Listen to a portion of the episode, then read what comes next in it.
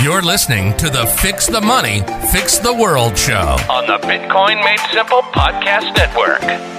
Here's your host, Luke Mikic.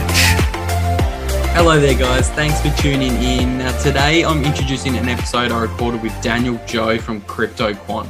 There's been a lot of hype recently around the on chain metrics and, in particular, how they look for the up and coming bull market. So I thought, why not get an on chain analyst on the show to help break down some of those metrics for new people? But also, we did talk about a bunch of other things. We talked about Bitcoin and how it fits into the larger traditional finance picture. We talked about why every single person needs to own some Bitcoin. Um, now, this one I did record a couple of weeks ago before I merged over here with the uh, Bitcoin Made Simple podcast network with Corey, but I thought it was a good idea to still release it uh, because I'm thinking about maybe doing a monthly Bitcoin and markets update uh, with with somebody who follows the markets a little bit more closer than Corey and myself do, um, especially with the whole transitory inflation narrative. Um, I thought it'd be a good idea to keep a keep a closer watch on what the markets are doing and all the topics we do discuss in the video. Uh, there are timestamps, and a lot of the topics we discuss aren't necessarily time sensitive. So I thought it's still a it's still a good idea to release uh, this episode over here on the podcasting platform. Um, and for anyone listening in on the podcasting platform, the video footage will be released over on YouTube. We are looking at a bunch of different charts and a bunch of different metrics. Uh, this one's a little bit more of a uh, interactive episode, if you will. So uh, if it's not making all the sense it should, be sure to go and check out the video footage. But I think you guys are going to really enjoy this one. And before we jump into it, we better hear from today's show sponsor, who is Coinbeast. Do you guys have questions about Bitcoin? Personalize your learning and book a one on one video call with a Bitcoin Pro on Coinbeast Connect. You can learn about mining, security, the Lightning Network, DeFi, taxes, and many other topics. It's really easy. Choose your topic and pro, select a date when you're available, and bring your questions to the meeting room. Book your first call today by going to coinbeast.com and clicking on the Connect tab. Be prepared for the financial revolution and get the knowledge you need.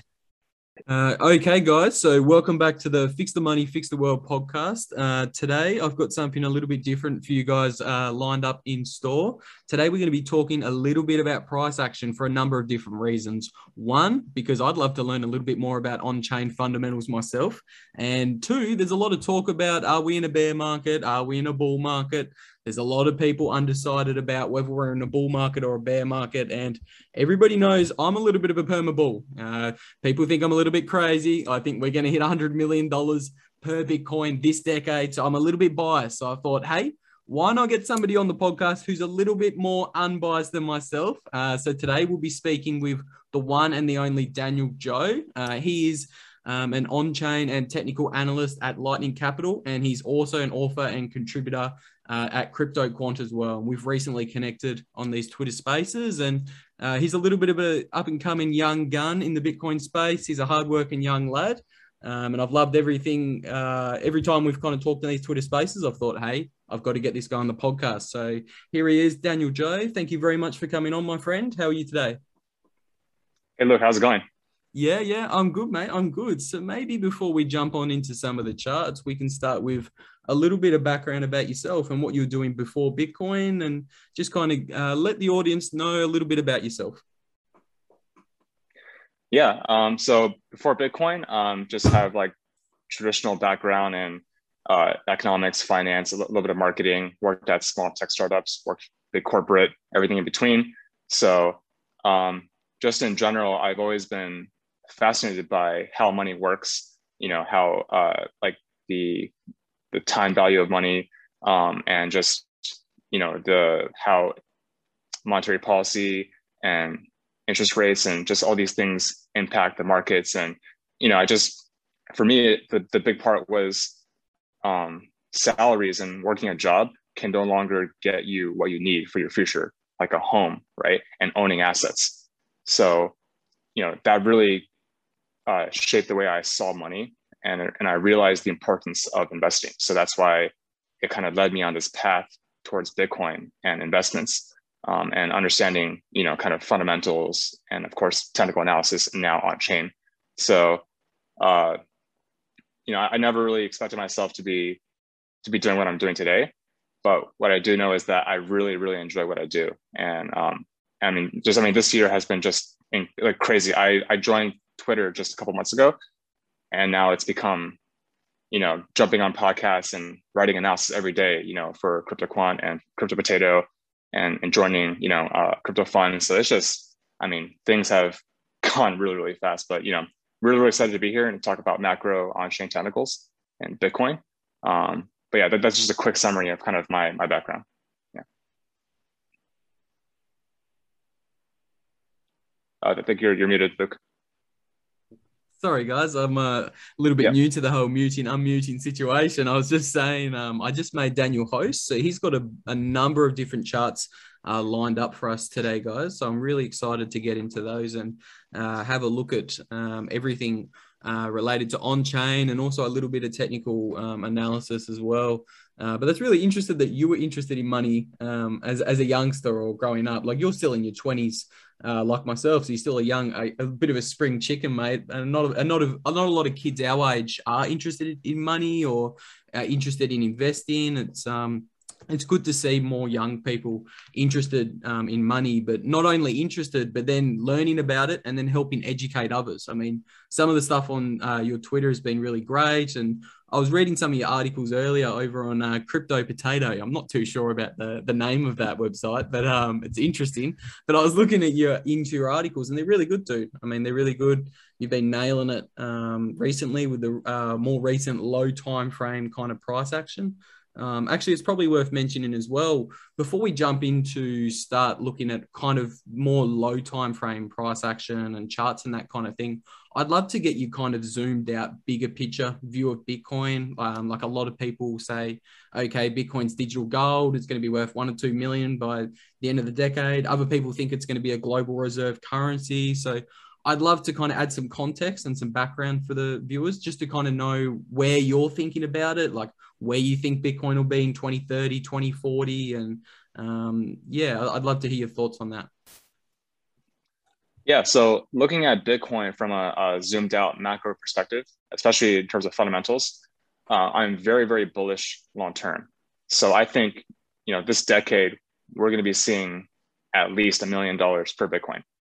And um, it's just, you know, simply put, it's the best store of value. It's sound money, right? It's fundamentally better than gold in every aspect. I mean, I'm not going to hear, I'm not listing every reason, but like I did on Spaces, but it's just a much better, uh, you know, asset to put your money into than fiat or stocks or even real estate and and gold and other assets. So um, I think that it's still very early in the in global adoption. I mean, we're not even at two percent, um, and the fact that we have companies and countries adding Bitcoin onto their reserves, and you know, just years ago, people were calling Bitcoin a, a Ponzi scheme or a scam, right? I mean, we've come a long way. So I just think that um, this is the decade where we see significant adoption in Bitcoin. And I like to look at it just from a perspective of what is Bitcoin as a perspective or as a percentage of you know global assets. So if you look at kind of the total value of assets around the world, including debt, we're talking you know 900 trillion dollars. And I think this decade, I can see definitely one two percent of the global wealth, including debt, going into Bitcoin. So that you know that gives us nine to eighteen trillion dollars in value.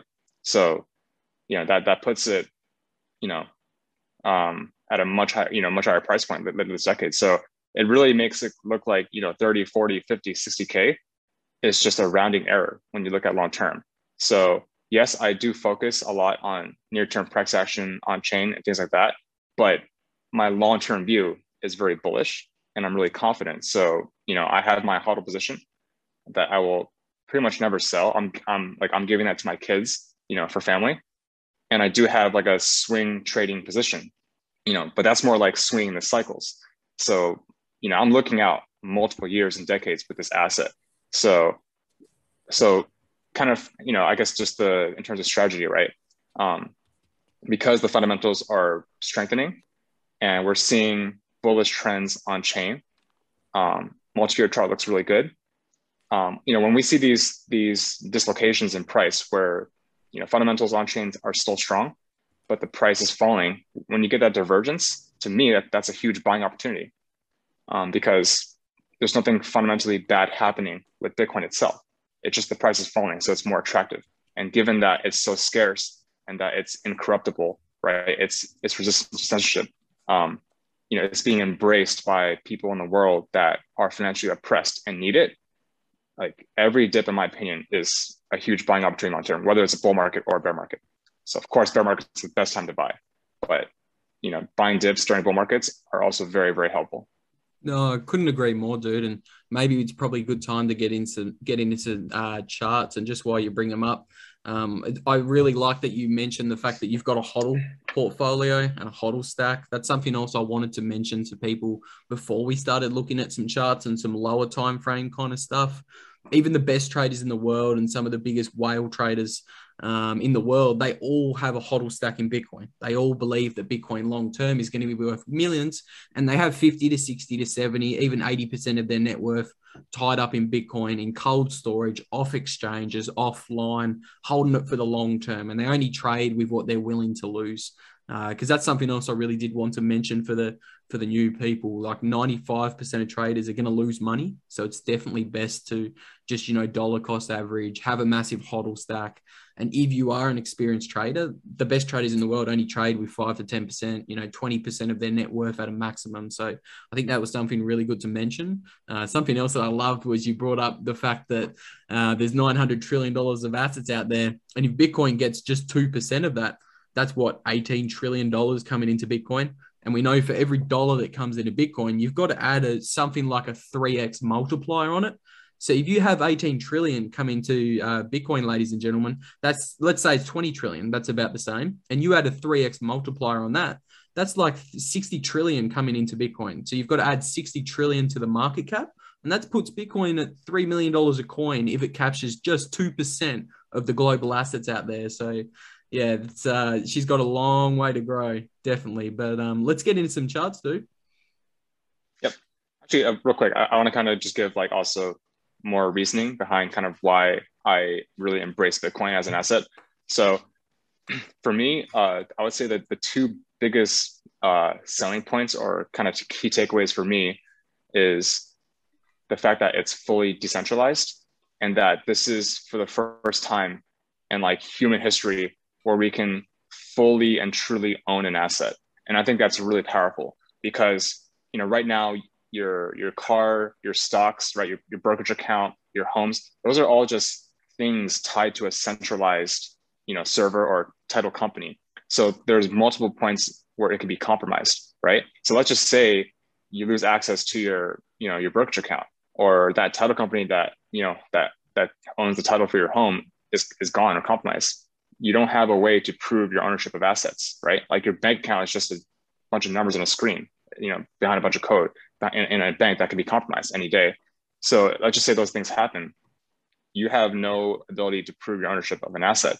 But with Bitcoin, if you have it properly stored in cold storage, um, you can verify, obviously through a node that or on chain that uh, um, through the blockchain that it's yours, and it can't get taken away from you. So I mean, this is this makes it really powerful because if you can, if you if you can uh, custody it properly, this can be passed down from generation to generation. You know, so like this is this is why you know it's superior to fiat, um, gold, right? Equities, real estate, because there's counterpart there's counterparty risk across all these assets, and we don't know for sure if these things will be around. Like I don't, I don't even know if the dollar will be around, you know, the next 10, 20 years, if because it's like of how horrible the money printing is, right? Or like um, I don't even know if my brokerage will be around, right? Because 2008 financial crisis, you know, multiple companies, you know, went bankrupt and they got bought out. Um, same thing with banks and, and real estate. Like, what if there's a war, right? Who is going to buy your real estate in the middle of a war? No one. And you can't take that with you, just like Michael Saylor said. So when I think about the ability to hold on to an asset, I'm thinking about like how, you know, how, what, like, how will it, um, how can I move it or hold it during times of uncertainty or even extreme conditions, right? And it really shows that Bitcoin is like, you know, it's um, how do you put this? It's the most resilient, unconfiscatable, the most resilient asset out of everything that we talked about. And I think that's really powerful. Very few people understand that. But I think that once the world recognizes what it's capable of doing and what it is, I think you know there there will be significant uh, upside in adoption. So it's just a matter of time, in my, in my opinion.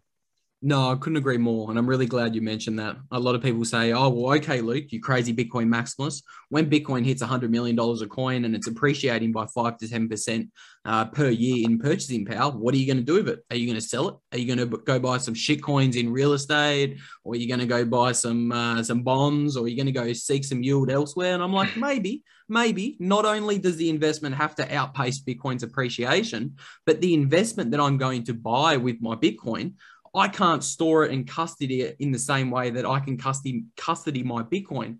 Right now, if somebody rocked up to my house and put a gun to my head and said, Hey, Luke, I know you're a public Bitcoiner. Give me your Bitcoin. Guess what I'd say to them? Sorry, mate, I can't sell it. You need to take me to five different locations where I can go and sign a multi signature transaction. So, guess what? You're going to have to take me on a 48 hour road trip, my friend. Let's buckle in and get cozy with each other. But because I can't even sell my Bitcoin if I want to. So, that's another beautiful thing about Bitcoin that a lot of people overlook. Just the asset and the way you can custody it is honestly beautiful. And I highly recommend everyone go and read the book, uh, The Sovereign Individual, because that just have basing a financial system on a money that's really hard to confiscate and really hard to steal the side effects that's going to have on society is absolutely very underrated in my opinion. Um, it's just to it's going to incentivize everybody to peacefully cooperate. And even the really some people say there's bad people in society well, guess what? The bad people know they can't steal anything anymore. So it's it's going to be very interesting society once we do transition onto a Bitcoin standard. But um, I just wanted to definitely mention that point before we jumped in and started having a look at some charts. Thanks for bringing it up. That's um that's a that's a point about Bitcoin that is commonly um, overlooked. Yep, agreed. All right, I guess we'll start with just some technicals. Let's do it. All right, cool. Let's see. So Daniel has a treat in store for you guys today. He's got uh, more tabs than I have open on my browser, and that's a bit of a rarity. Let me say that. I have tabs coming out of the wazoo. Um, All right, can you see my screen? Yep, I got you. Cool. Yep. So obviously, we're seeing near-term selling pressure. Um, you know, Bitcoin is currently testing the, the key 50-day and 200-day moving average. So I would say it's a pretty good entry in terms of technicals. Um, now, the reason why Bitcoin is dropping now is because the futures are dropping overnight right, for the US market. So this is translating into kind of risk off behavior.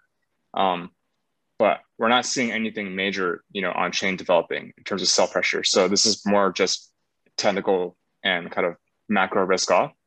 Um, but what I really like with the chart is that you know the the, the multi-month consolidation between 30 and 40k breaking the downtrend right? Having momentum flip bullish and you know of course the golden cross which is not that reliable but the fact that we've held 30k and we pushed up and we're now you know kind of re-entering like a breakout slash uptrend is, is really good to see. Um, and more importantly you know the on-chain is there to back up the bull thesis very firmly because the overall trend and fundamentals and on-chain is very bullish. So at this point, really, we're just waiting kind of for the macro, near term macro conditions to kind of finish the correction and for risk on to return to the market and really just to see kind of that technical price action confirmation. So um, near term, I, I want to see you know Bitcoin hold the 200 day, which is currently at 45.8k. Um, and as you can see, since the kind of liquidation wipeout from the El Salvador you know day, um, price has been making higher highs and higher lows, which, which is good to see. Um, the daily chart might not look so good, but I think it's really important to consider what's happening on higher time frames. So when you look at the three-day chart, um, you'll notice that price has been finding support on the 21-day EMA and the 21-day, which is the kind of the white and the green line. Um, and if you kind of just zoom out, you can see that you know the, there's been a bullish crossover. So the, the 21-day is crossing about the 50-day and that's a pretty good signal. Um, but right now, the conditions, kind of looking out, you know, longer term, are really similar to I would say like May, April of last year, and also October of last year. Um, and I, so essentially what, what's happening is we're seeing similarities in kind of mid to higher term, you know, bullish momentum. And also the uh, the hash ribbon indicator, um, which tracks the hash rate, has also you know crossed bullish. So there's a lot of bullish technical and fundamental kind of indicators flashing, um, and that just signals higher prices in the coming weeks and months. So I want to make it clear that like just because a bullish signal flashes on the charts, it, it doesn't mean that price is going to pump right away. It it it kind of takes time, you know, for uh, the price to catch up, you know, to the signal, or it's you know kind of like it's a, a delayed reaction. Um, but you know, people tend to freak out over short-term moves, but what they forget is like to zoom out and look at the overall chart. Like the overall chart is still, you know, it's still bullish. I mean, we're not really in a bear market on a technical basis and on the on-chain basis. So what I want to see is I want to see, you know, as once again, we're seeing support hold on the three day, 21 day, which is very good. So we bounce off this level and continue kind of, you know, pushing back into the green zone, which has a lot of, you know, kind of technical on-chain resistance. If we can recapture these levels and retake that 50K level, then that should lead to a solid breakout because we have very bullish on-chain tailwinds to support it. So um, you want to jump on on-chain real quick? Yeah, Leah, definitely. Um, I'm, I'm very interested to check out uh, on chain as well. For anybody who's new and doesn't understand what uh, kind of macro risk off means, at the end, um, I might share my screen for a little bit and we'll go through uh, the stock market and maybe have a look at uh, bonds and the dollar index because I have a couple of charts prepared just to show the macro environment um, and why that's adding a little bit of sell pressure to Bitcoin in the very short term. Um, but yeah, I think I think it's very interesting that you mentioned uh, the the on chain and the hash ribbons. It's showing very similar behavior to what it was showing last year. Was it around October you mentioned? Yep, in terms of the, the technical momentum. Yep. Yeah, for anyone who remembers, that was when Bitcoin was just hanging around very quietly. There's a lot of low volatility, and we were just hanging around under 10k. And we all know what happened uh, when Bitcoin broke through 10k last was it October or November? We had that rally all the way up to 65k. So it's very interesting that it's showing similar uh, behavior to what it was doing uh, last year in October. Yep, exactly. So I'll just give you a quick glimpse at my kind of on-chain dashboard. So this is from CryptoQuant. Um, I just put together um, on their pro chart just indicators and metrics that I like a lot um, kind of kind of give you a, a, better picture of what's going on overall. So they recently put out um, more UTXO metrics. So this is looking at the age um, age age distribution um, of uh, different cohorts. So this is kind of looking at I would say like more near term to up to like 12 months. So like one week up to 12 months. So um, I also kind of, you know, put, a, put these colored blocks to show where these cohorts, you know, bought. So every day they keep aging, right? or it keeps shifting to the right. So we, we have to keep in mind, you know, what's what's happening with the age. So, but right now it's it's really clear that in the purple, the six to twelve month, you know, cohort is holding very strong, um, and, you can see that that line rising.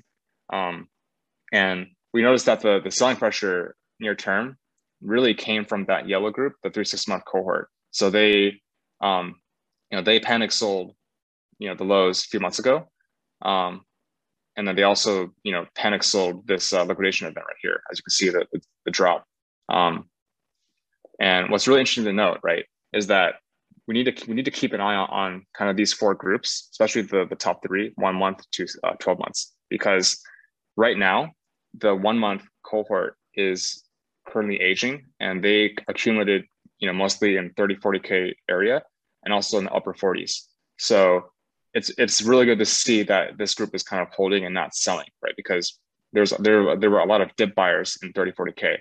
And also they're also aging as well into the three to six month cohort. So right now, you know, a, a big chunk of it is, you know, in that 30, 40K range, but still a lot of them bought, you know, before that, you know, kind of between 50,000 and 60,000, 64,000. So over time, they will age more into the, you know, 30, 40K zone. And that's really important to watch. So we really need to make sure that this yellow line starts flattening out and starts increasing to show that they're not, you know, that 30, 40K group is not selling. Now, the next chart I like a lot because it, it captures more of the long-term holders. So now we have data, you know, from 12 to 18 months all the way up to you know the beginning of Bitcoin, so 11 you know plus years. So as you can see, they're they're holding, and yeah, you might see kind of like you know down here the um, the line drops. That's just simply because it's aging. So more of the coins from the 12 to 18 month cohort, they're aging into the 18 to two year cohort. Um, you can track actual values happening. Um, but overall, the the trend right with the older cohorts is accumulation. As you can see here, it's just flatlining or increasing.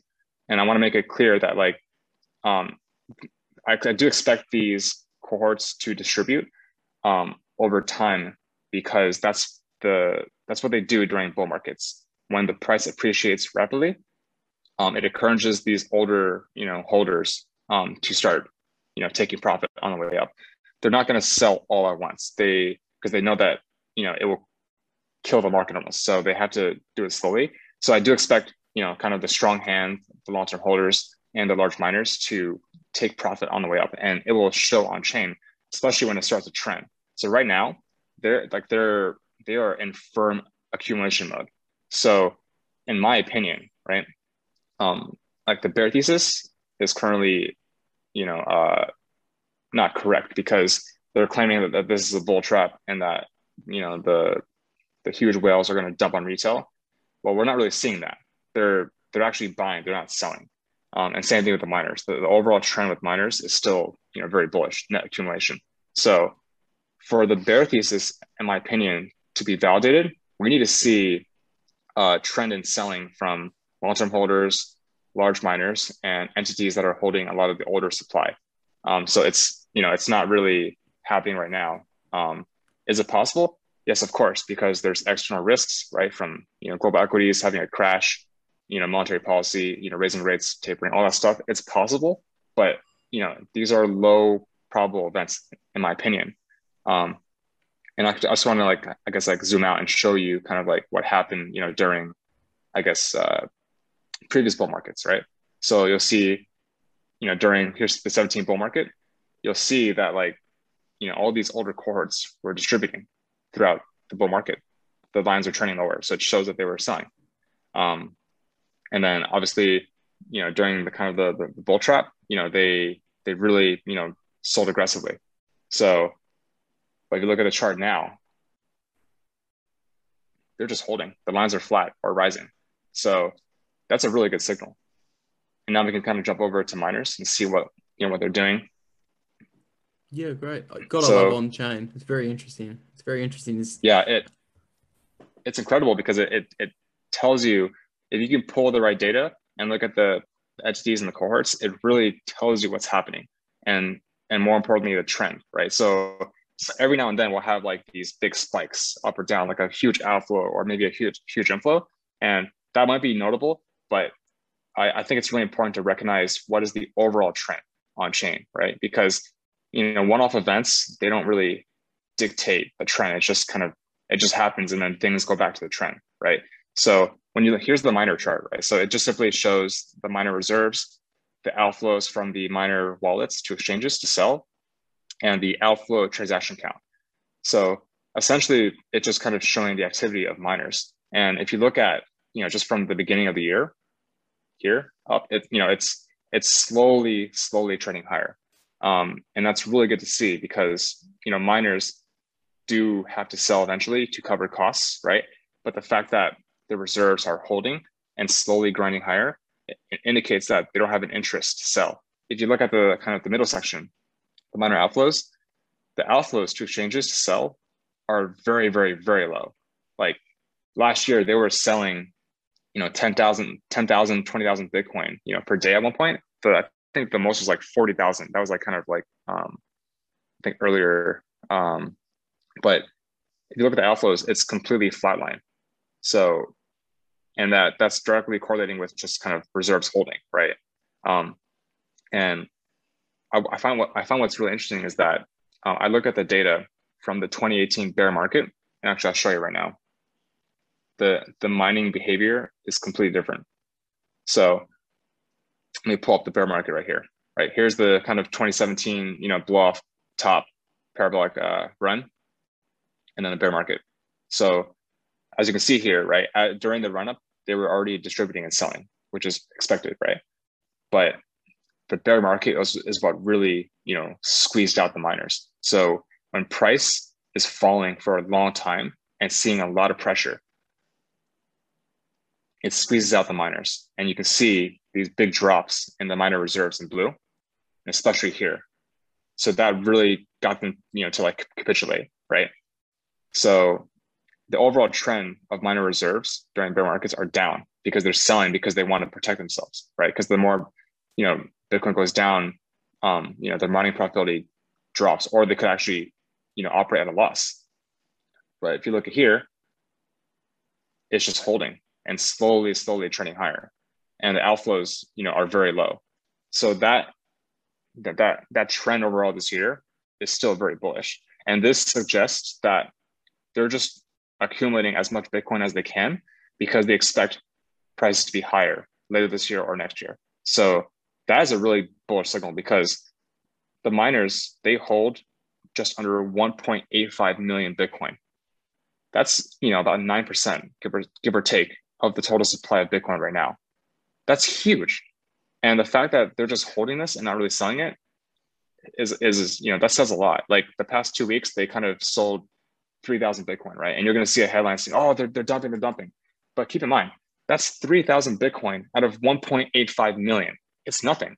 And from what I'm hearing, just from contacts in the space, um, if miners are selling, they're selling because they're trying to cover the cost of, you know, of transitioning out of China into other parts of the world. So there's transport costs, and also, you know, miners are aggressively, you know, trying to add to their hash power. So this is you can see this as just selling to make further investment into mining. It's not really to exit.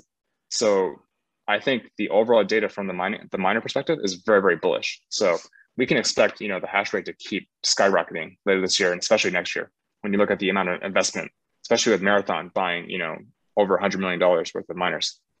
Well, while you touched on Marathon there, um, was it recently? I'm not sure if this headline's correct, but was it Marathon and Hut 8 who came out and said they're actually going to hodl Bitcoin for their balance sheet moving forward into the future? I think that's that's quite um, prevalent across a lot of the larger miners in general, um, and, and, we can see that on chain. Um, and yes, like they they're hodling um, because we're not seeing anything any major selling activity on chain. Um, I believe uh, Marathon is I believe they're lending out parts of their Bitcoin to earn interest and they're doing things, you know, with their Bitcoin. They're not just hodling. So because they want to earn a yield off of it, right? But the fact that they're talking about these things, it shows that they have no intention of selling at current prices. And like these miners, they have secured very low energy costs. They have you know lots of hash power. Um, you know they're mining Bitcoin very profitably, so they don't really have an incentive to sell, right? Even though they, they can make a lot of money off of this. Um, so the fact that they're holding and waiting for high prices, like that's that's just adds to the supply shock. And you know, um, and that that's a really bullish signal in my opinion. So no, I, I check out other charts. Yeah, definitely. Yeah. Oh, I definitely agree though. I, I didn't realize the miners held so much Bitcoin. Was it 1.85 million uh, Bitcoins? Like, was it 9% of the supply you said? Yes, almost 2 million Bitcoin right now. That's a lot. And that is they're a- not, you know, they're hodling. So that's exactly what you want to say. That that's extremely bullish. Um, and just exactly. adds just adds to the narrative change. I mean, in 2017, the whole narrative surrounding Bitcoin was, uh, I'm just going to buy it and sell it to go buy a Lambo. The narrative wasn't correct. Nobody was talking about this being a treasury uh, reserve asset or it being the gold 2.0 and something, as Michael Saylor says, you don't sell for 100 years. We didn't have any of those narratives back in 2017. So it's really interesting to watch all these narratives developed, but not just the narratives, the on chain fundamentals are backing up the narratives. I think this is the most illiquid supply uh, that there's ever been on the Bitcoin network. I can't remember the exact figure, but I remember it was up above 85% of the Bitcoin supply is currently illiquid. Like there's only four, four and a half million coins on exchange for sale. So very interesting. Exactly. And uh, yeah, I, I, this is another thing to mention. So we're having all these bullish hodl trends and all the, the big holders and older holders and large miners, they don't want to sell Um, and on top of that, we have uh, the exchange balances at multi-year lows. So we currently at this moment around 88% of the total supply of Bitcoin is off exchanges. So we're talking about an asset that is extremely disruptive and, and powerful that only has roughly 12% liquid supply available. So if you just kind of do the math, you know, if like, because not all of those, you know, 4 million or so Bitcoin exchanges are meant to be sold right now. So if a big company just comes in and they want to buy like, you know, 10,000, 50,000 Bitcoin, like they, if they do that all at once, you know, it's, it's, it's going to cause a huge, you know, uh, flash pump. It's just not, there's not enough supply to meet it. So that's why it, it takes a lot of time for these big companies that are coming in to buy, to buy Bitcoin. So the fact that we've had two, three months between 30K and 40K, um, and now kind of like a nice run up and now, you know, a midterm consolidation, that's just really good to see. Um, and that gives the, the larger companies, entities more time to accumulate. Um, and we're seeing that because Bitcoin is being scooped up for cheap and just taken off the exchanges. And now we're seeing these multi-year lows. So, you know, that's just really incredible to see. Now, here's a really cool metric. It's it's called the mean coin age, and think of it as like a, a way to kind of track the trend of long-term holders, and it really looks at whether they're in reaccumulation or distribution, right? So it's just like factoring in all the the UTXOs um, and kind of the cohorts and kind of putting together a mean age, um, you know, on the Bitcoin entities. So in, in, in aggregate. So, um, and that, that's shown in the blue line. Um, the green and the and the orange line are, are just moving averages to kind of track the trend, right? So this is pretty interesting. So during the um, the run up earlier this year, right, kind of the first half of the bull market, we saw price appreciate, um, but we also saw the mean coin average drop, and that just shows that the the you know some of the long term holders were distributing you know onto retail, which is completely expected during a, a large run up because you know, when price runs up three, four, five, six X, um, you know, institutions take profit. And we saw that, right? So we kind of went into distribution. Um, and then of course, you know, in May when all the leverage got, you know, flushed out and all the FUD, you know, and, and the tweets from Elon happened, we had, you know, a huge pullback um, that re- that led into consolidation. But if you look at the blue line again, right, it's, it started trending higher, which indicates that the long-term holders and the older entities are starting to reaccumulate and they're not selling. When they're selling, it causes the blue line to fall. When they're accumulating, it causes the blue line to rise. That's just simply how it works. And I was just playing around with technicals. And I was like, oh, why, why don't I put a 50 day moving average, you know, to see the trend and also it uh, moving average. And guess what? We had kind of a bullish cross and now it's an uptrend. And there was three dips in the MCA and they all found support at the 50 day and bounced up. So this just firmly shows that they're in accumulation and they're not in and they're not distributing yet. They will eventually when the price, especially you know, breaks all-time highs, in my opinion, which will probably happen October, November. Um, and we can kind of you know go back in time and look at the behavior, right, and how this uh, metric performed, you know, during I guess uh, previous bull markets. I'm sorry. Um, so you know, here's like the the 2017 bull market, right? So we had nice, you know, parabolic move to the upside. And you can see, you know, the MCA was declining. So they were distributing this entire time. Um, but during the bear market, right, as price, you know, dropped 70, 80%, you can see the MCA starting to increase again. So they distribute during bull markets, during rapid price appreciation, and they reaccumulate during bear markets because that's the best time to buy, right? And it just kept rising and rising and rising throughout the consolidation, 6K, 3K, and just kept going up. And then same thing with uh, the 2013 and you know the the double pump cycle. Um, I think the the current cycle is actually more similar to 2013 based on kind of the structure. So uh, just give a second. I love how you have the uh, you have the areas marked on that bottom chart. You've got them labeled distribution, reaccumulation. It's very clear to see um, the kind of how that uh, specific metric reacts in a bull market and a bear market. It's it's very clear. It's as clear as day. You can notice the difference. Yep, exactly. So here's the 2013 uh, cycle. So we had that first big parabolic run up, right? And you know, if you look closely, you can see they were distributing as it dropped. Um, but we had a very, very large drop in 2013. Um, and you know, the long-term holders immediately went into reaccumulation, as you can see by the increase in the blue line. Um, and you know, kind of spent the year consolidating. But as but eventually in the second half of the you know the 13 cycle, you know, price went up like crazy, and you can see the whales, the older holders distributed, you know, and causing the, the blue line to decrease. So, so in my opinion, I think Bitcoin is probably somewhere, you know, right here, you know, kind of like in the October timeframe, September timeframe of 2013. So I think, you know, the next quarter, Q4, maybe Q1 2022, you know, we should see something like this, like a huge run up, and then eventually parabolic move to the upside. Um, so, you know, I just want to make it clear just because they start distributing doesn't mean that it's over. It just means that it really means that price is starting to rapidly appreciate and they're incentivized to start taking profit and distribute. So um, the the kind of the warning signal, right, for traders or whatever is when price starts going really parabolic, and that's when risk will increase.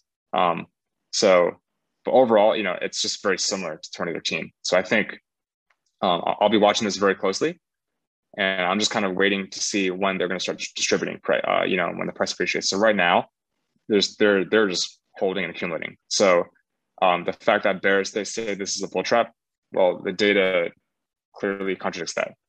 Um, let me show you another chart. Um, I couldn't agree more. Uh, the on-chain data definitely uh, doesn't back up a bearish thesis. I mean, even I think we were talking about this before we started recording uh, from that crash that occurred on the El Salvador, um, the very day that El Salvador made Bitcoin legal tender, Bitcoin dropped from what 52k to like 42k, something like that, 15 or 20 percent dip overnight. And the the yep. the whales bought that dip, didn't they? We saw an uptick in whales on the on the day it crashed. So exactly like that that liquidation event, it was just four billion dollars in uh in leverage flushed out completely, and it happened practically all at once um, and that led to kind of retail traders panicking. So we saw a lot of on-chain selling in the three to six month cohort. Um, but that dip, you know, it didn't really affect the older holders. They like they just remain calm. It just it just kept flatlining or moving higher. So and also we saw a big pickup in the older wallets, you know, or sorry, the larger wallets, you know, adding Bitcoin. So it was obvious that the dip was being bought. And also it was just so attractive in, in terms of price. I mean, it it, it tapped you know uh, rising trend line. It it hit multiple key technical levels. So that was like a perfect kind of textbook you know play to buy the dip. Um, but here is the the SOPR. So it just measures the the profitability of the market overall. So it has an adjusted basis. Um, you know, a SOPR that tracks long-term holders in the middle, and also one that tracks the short-term holders. So this is really cool to see because right now uh, any value over one indicates um, you know the market's in a state of profit.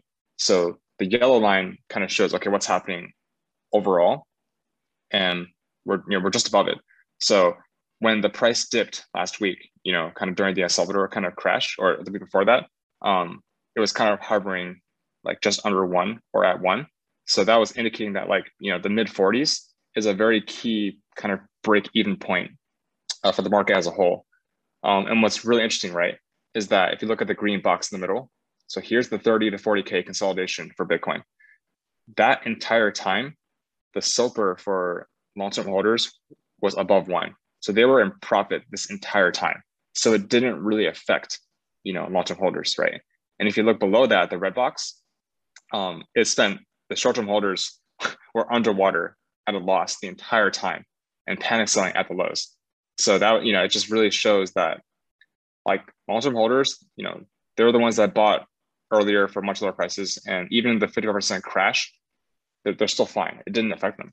And uh, I, actually, I actually want to quote uh, uh, a fellow uh, friend of mine uh, his name is Gal Cordero um, also a critical analyst. So he actually kind of looked at the data and showed you know what what happened during uh, bear markets and bull markets so in summary uh, during bear markets, the long-term holders uh, SOPR is below one.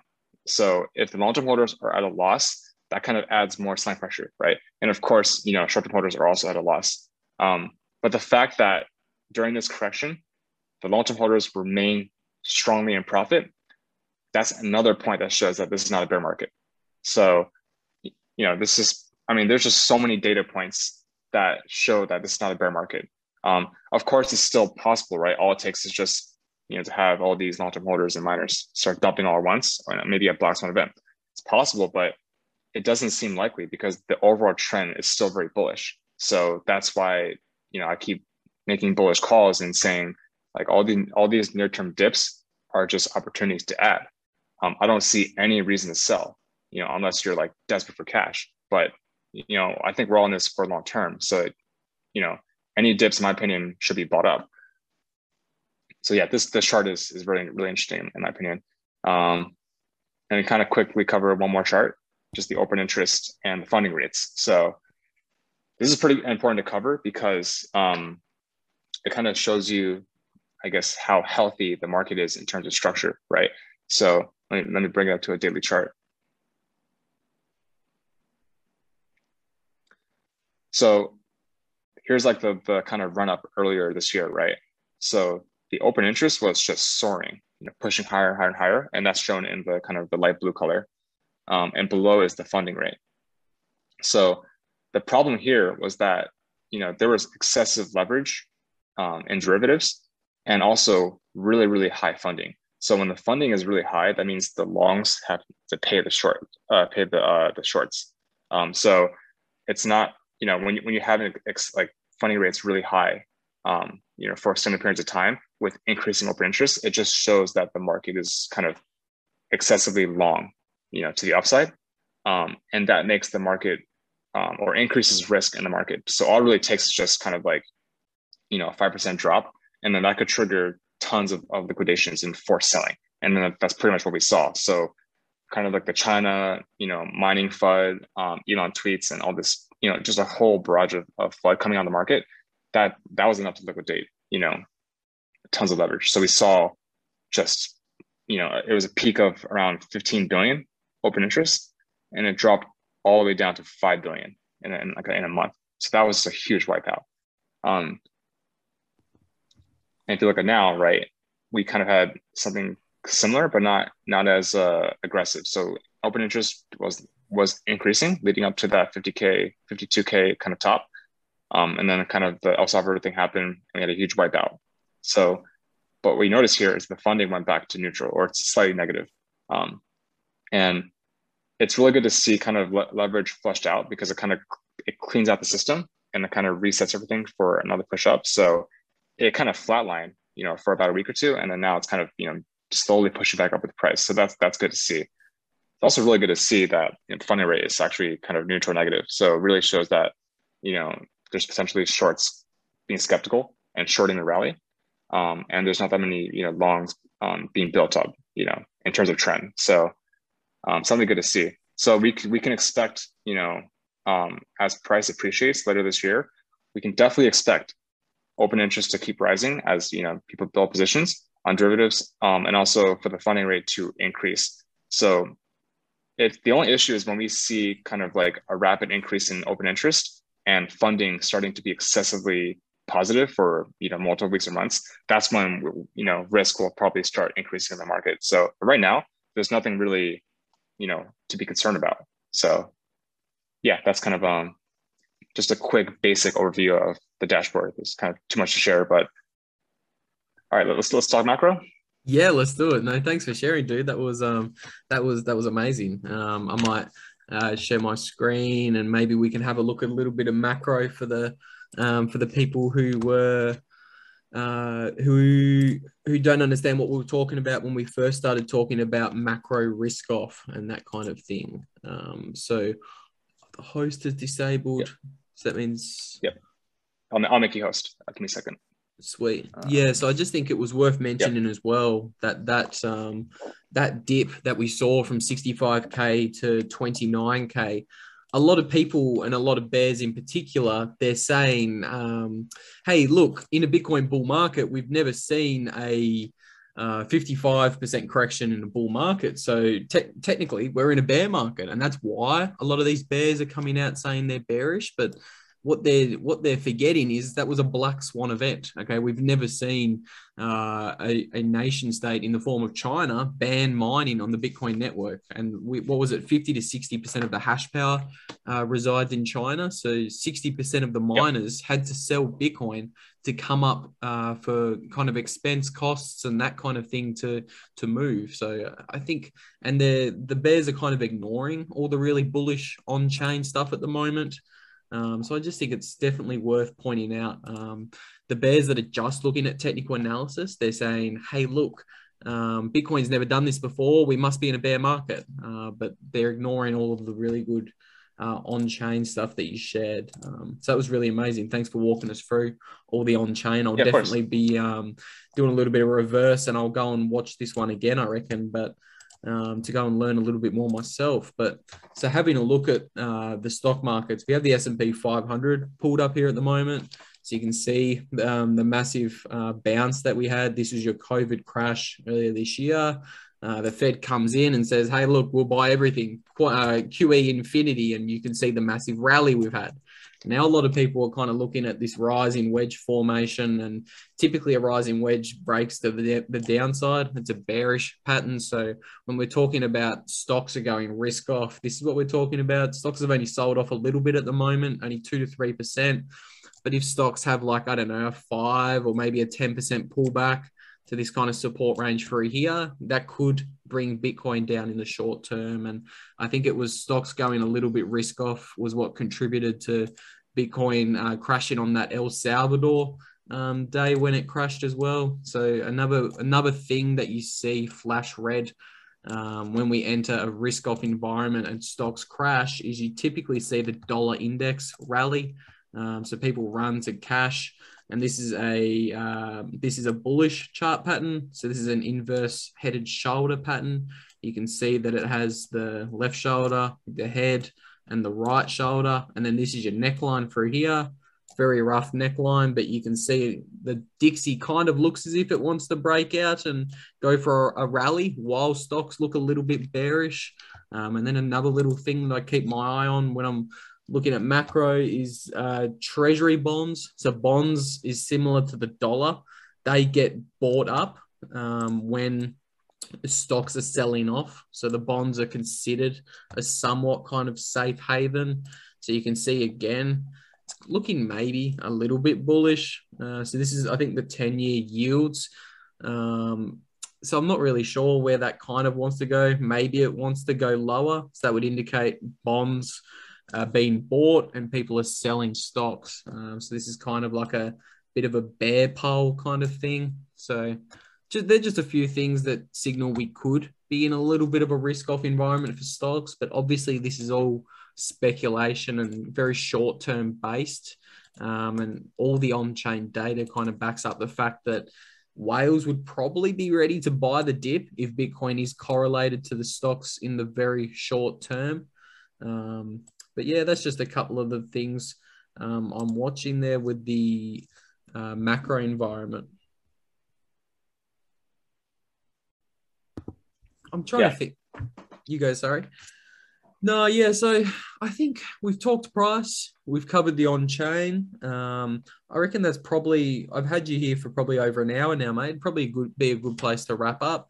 Um, is there any kind of final thoughts um, that you've got, or any final comments um, for the viewers or the listeners? Oh, that was one hour. That was that was so quick. I I had no idea. Time flies uh, when you're having I fun. To, I was trying to keep it quick and concise, but you know, I, I guess I went uh, a little too much. But uh, yeah, just quick comments. I I want to make it clear that you know I remain long term bullish, even though if there really is a bear market, okay, that's just more opportunity to, to buy cheap. Um, but I don't think that that will be the case um, because at the moment, um, you know, the the overall trend and fundamentals on chain remain very bullish. So until that changes and we see a trend of selling, then you know, then that then I will have to uh, reconsider my thesis. So, but you know, I I just want to make it clear, right, that uh, I acknowledge the analysis of the bears, um, but I don't think they're looking at the big picture. Meaning, they can creatively you know look at and draw out all these technical fractals, right? But most of them occurred you know during bear markets. Like for example, in 2018, uh, that's where they draw a lot of you know fractals, um, and that you know, and 2018 had you know bull traps. So and that was post you know you know parabolic moves to the upside, and um, there were just a lot of you know whale selling and whale exit liquidity happening, and you can see that on chain.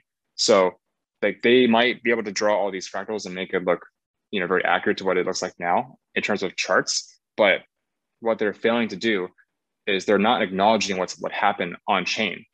So because on chain during the bull traps was very bearish. We saw massive exit liquidity, miners are dumping, large holders were all dumping. But now the, the charts might look the same because they, they can make it look the same, but the on chain is the complete opposite. It's just firmly bullish and it's really hard to kind of believe that narrative. So I, I don't think they're, you know, seeing the big picture. Um, so for for the bear thesis to be validated, we need to see the long-term holders and the whales and older coins just start dumping and turn that into a trend of selling. That's not happening right now. So, and I do acknowledge there is near-term risk, right? And I mentioned this for months, saying that September, October is was when was when volatility returns to the market. So yes, there is definitely correlation between Bitcoin and stocks and risk assets, and of course monetary policy. But I want to make it very clear that right now, you know, rates are still at zero. Um, it's really hard for the Fed to even start tapering, even though they want to, because the economic data is kind of like very mixed, right? Um, and the, the Fed even acknowledged, they said that even after they complete tapering, which is, I think, is nonsense, the rates will be lower for longer because they're just going to keep redefining economic terms for inflation and whatever. And they're going to keep kicking the can down the road and keep printing money because uh, we saw that last time they raised rates, the market had a nasty reaction, and they're like, and they had to walk it back. Okay, sorry, we're going to cut rates again and, and do more QE. Sorry, you know. Um, and on top of that, the Fed balance sheet is at all-time highs. Long-term risk assets tend to be correlated to the movements of the Fed balance sheet.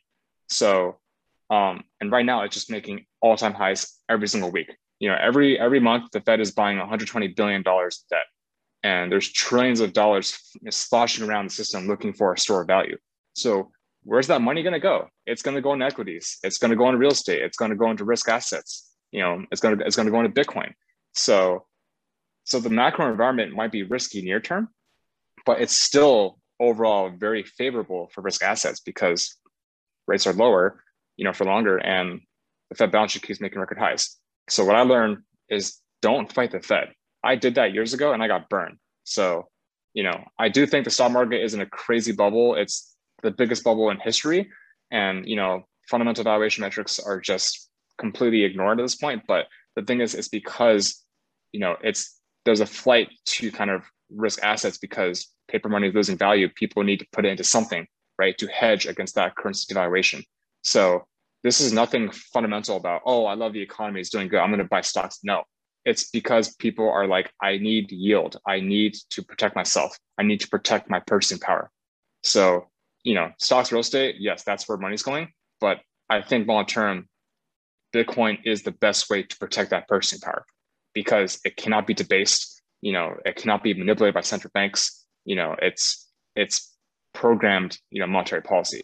And that makes it for me much more desirable than stocks, which have tons of counterparty risk and uncertainty, um, and real estate, which has its own risks. They're both great asset classes, but I think Bitcoin is going is going to outperform, you know, uh, by by huge margin this decade and beyond. And yes, that's the S and P divided by the money supply, and it yeah, really shows. Yeah. Everyone is bragging about all their gains in stocks, but if you think about it, we went nowhere. Yeah, when when I when I handed it over to you before, I was like, "Oh, any final comments, Daniel?" Uh, I felt like I was forgetting something. We didn't really talk about macro because we talked about it so much uh, off air. But everything you just said yeah. then is hundred percent true. The Fed can't raise rates. We're living in the biggest Ponzi scheme of all time, ladies and gentlemen. We have a three hundred and fifty trillion dollar debt bomb with a global debt to GDP over three hundred and fifty percent. There is no way yep. the Fed can raise rates. The, over 30 is it 30% of the companies in the S&P 500 right now are considered zombie corporations? They can't even pay the interest repayments on their debt. Okay, there's no way the Fed is going to raise interest rates. They can't. I think it's all 100% agree. I think it's all theatre. Uh, that with Jerome Powell walking the walking the rope and saying, "Oh, we might taper, we might not taper," because um, we might have a look at what happened in 2019 in the taper tantrum event um, with the S&P 500. Jerome Powell, we'll take a look at that in a second. First, we'll have a look at the S&P 500 divided by the M2. So this is the money supply, ladies and gentlemen. A lot of people say, hey, look, my stocks are up 800% over the past decade. I'm doing great. There's no inflation here. I'm doing great. I've got a great inflation hedge, sorry. But when you actually divide it by the money supply, the M2, you can see stocks are down 30% since the 2000 year peak. So you've been sitting in the S&P 500 and an index fund since the year 2000. Many people say, hey, look, I'm up a thousand percent. I'm up 10x. But no, you're not. You've just been completely diluted and devalued by the increasing money supply. So that's a chart I always like to show people. Stocks down 35% when you actually account for the M the M2. And when you look at Bitcoin divided by M2, this is something else that's really interesting and a lot of people aren't talking about in regards to this bull market. We all of these stock to flow models and all of these Bitcoin bull market four year halving cycle predictions, they're based upon like 2019 and 2018 data when the money supply was relatively stable. But since 2020, the Fed's increased the money supply by what, 30%, 25%? And when you actually have a look at the Bitcoin divided by M2, we've only really just gone past our 2017 peak. Bitcoin's only up 133% since the 2017 peak. That's not really much of a bull market, ladies and gentlemen. You can see we've kind of come back, retested it, and we haven't really gone that far. So that's something else a lot of people don't take into account. And maybe we can have a look at the taper tantrum that you were talking about earlier, because this is an example of what happens when a central banker tries to normalize rates. Was it in 20? This is 2019 here, 2018. Was this yep. the taper, taper tantrum? Yeah, so the Fed comes out and it says, hey, look, all of that quantitative easing we did in 2008, QE 2, 3, and 4 that we did through 2008 and 2018, that was all temporary. There's nothing wrong with the financial system. We can pay back the debt that we've got on our balance sheet. Trust us. This is still capitalism, okay? So I think Jerome Powell came out in what was it, 2018 or 2019? He said, We're going to try and normalize the balance sheet. We're going to try and sell. And look what happened to the stock market stocks sold off 20% in like two to three weeks after our mate Jerome Powell made that announcement. And he had to quickly reverse course and say, oh, you know what? Maybe we'll continue this quantitative easing kind of forever. Uh, forever QE monetary policy because guess what? The money that you're holding in the bank's a Ponzi. The money that you're holding in the bank is an absolute fiasco and it's backed by nothing. Um, so I just, I, I think that's an interesting point to point out. They can't normalize it because stocks are going to sell off. And when stocks sell off, the Fed has to step in. We saw what happened in uh, March of 2020. Stocks sold off like what was it 30 35% in only 4 weeks. The, in the fastest and biggest crash, not the biggest, but the fastest crash in history. So this was actually faster than the 1929 stock market crash. The Fed had to step in yep. and announce quantitative quantitative easing forever down here at the lows to stop the stock market from crashing. So I think that's what Daniel and I both expect. If stocks pull back 5, 10, 15%, guess what old mate Uncle Sam's going to do? He's going to have to step in and just keep printing dollars into oblivion because you can't taper a Ponzi. That should be the summary of that long rant. You can't taper a Ponzi. Um, but I, I think we both kind of agree on the macro kind of landscape. Um, yep, I agree. And I mean, it, it just, it really kind of for our generation, right? It just makes life more difficult because our jobs, you know, can barely pay for a home or even kind of just get by, right? Kind of just from living expenses. Um, but year to year, I mean, we saw real estate appreciate 20, 30%. The price of used cars soar, right? Um, you know, the price of groceries went up significantly um, and they all increased at a faster rate than your paycheck grew. I think most people's paychecks just kind of went flat. So, you know, it just if this keeps up, it will just take you even longer to save up to buy that house because every year the price keeps going up and up and up. So it just it makes it even harder to attain.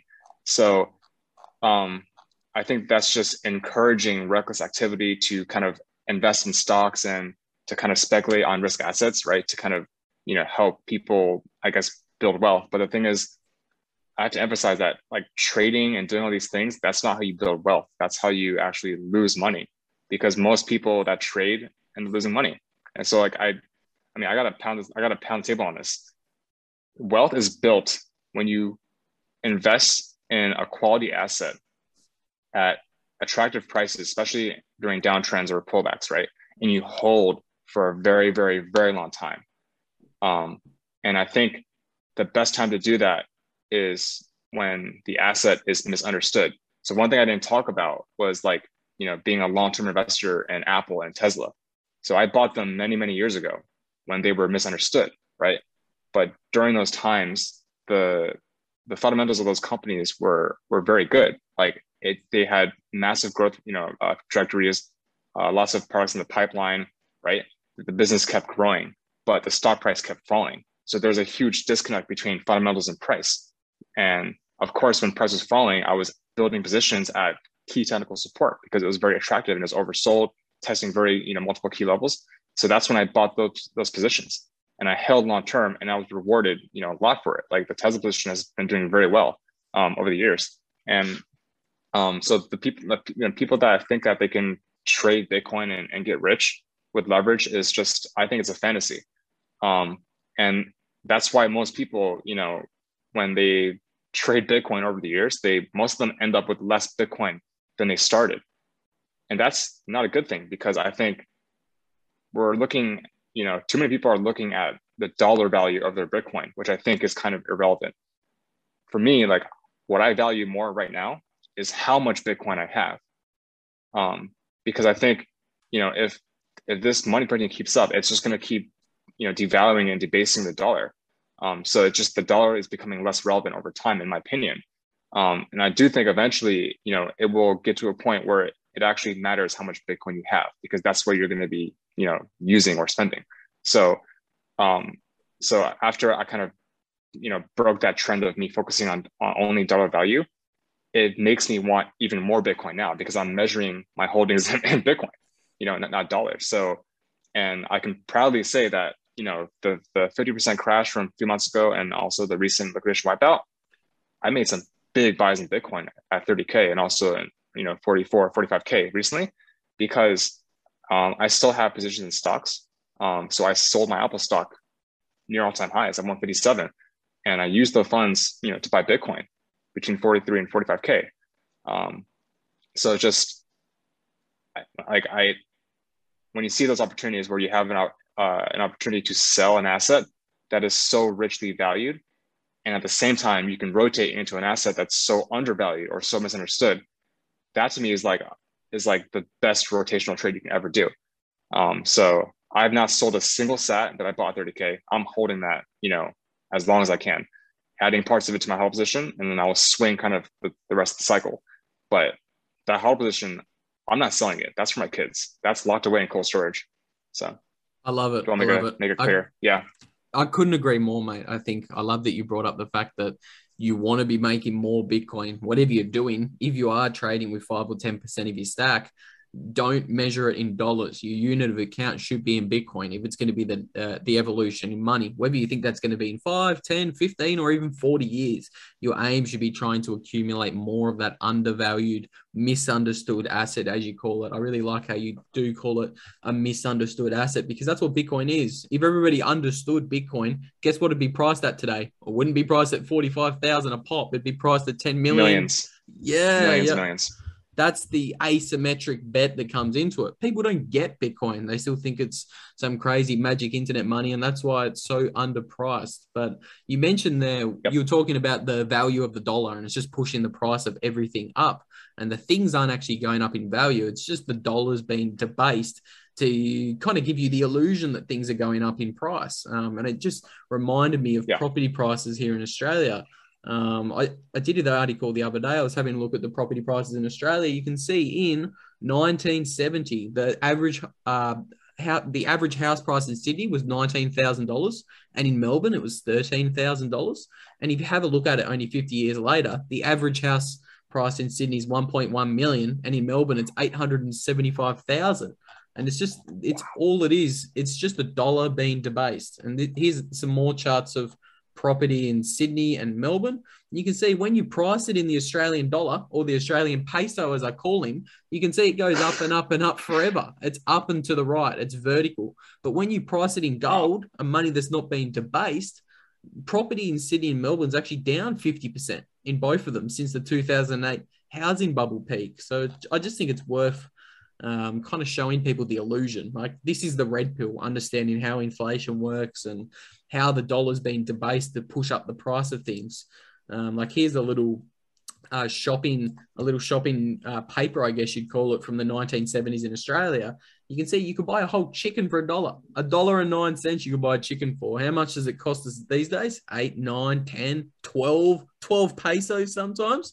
It's it's unbelievable, and it's just it's just a massive. Um, I think a lot of people think this is normal. Like we suffer from recency bias. We think it's normal for the price of things to go up and up and up forever, but it, it's not. And once you start debasing the money, it always ends.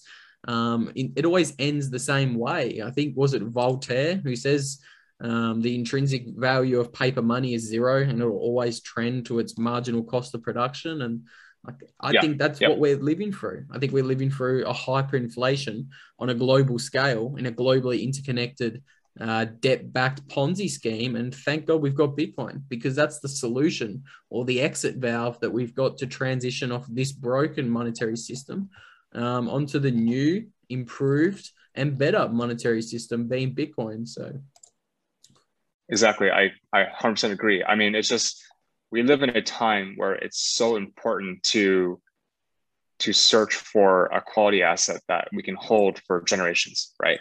Because you know the back then the, the previous generations they're like oh just uh just work and save and you'll you'll eventually own a house. That was true maybe like 50 years ago but today uh if you do that you'll be on the streets. So yeah. you know it's i mean like the two worst things you can do as an individual right now especially if you're our age in, in our 20s is the worst things are you can trade and sit on cash. You're guaranteed to lose money if you do those two things. So you really have, yeah, you have to find, you know, what I, the asset that can hold value over time, protect purchasing power, you know, and has all the, the qualities of, of money and everything. I mean, it's just, we talk about it every day, but it's, I think it's Bitcoin. I mean, there's nothing else in the world that I see, you know, that can match that. So yes, okay, altcoins will probably outperform Bitcoin this cycle. Okay. That might be true, but how about looking out the rest of the decade? You know, my opinion, I don't think a lot of these alts, the, the 10,000 plus alts we have are going to be around. I don't think so.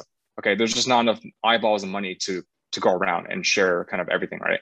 So I really think that, you know, Bitcoin, in my opinion, is the highest quality asset out of all the, you know, crypto assets out there and also in the world, and that it will be around for a very, very long time. So I'm really confident and feel safe holding it, you know, holding my Bitcoin for my family the right way, rather than sitting on cash or even, you know, I don't, I don't even know about the security of you know my stocks in the brokerage. We just don't know, you know. Um, so, in my opinion, uh, the most secure, you know, certain asset out there will be Bitcoin. There's always risk, but long term, it's it's Bitcoin. I couldn't agree more. And I think we touched on earlier. The reason Bitcoin's still so underpriced is because it's misunderstood. I think that's yeah. uh, I think a very similar sentiment is true of crypto and cryptocurrencies.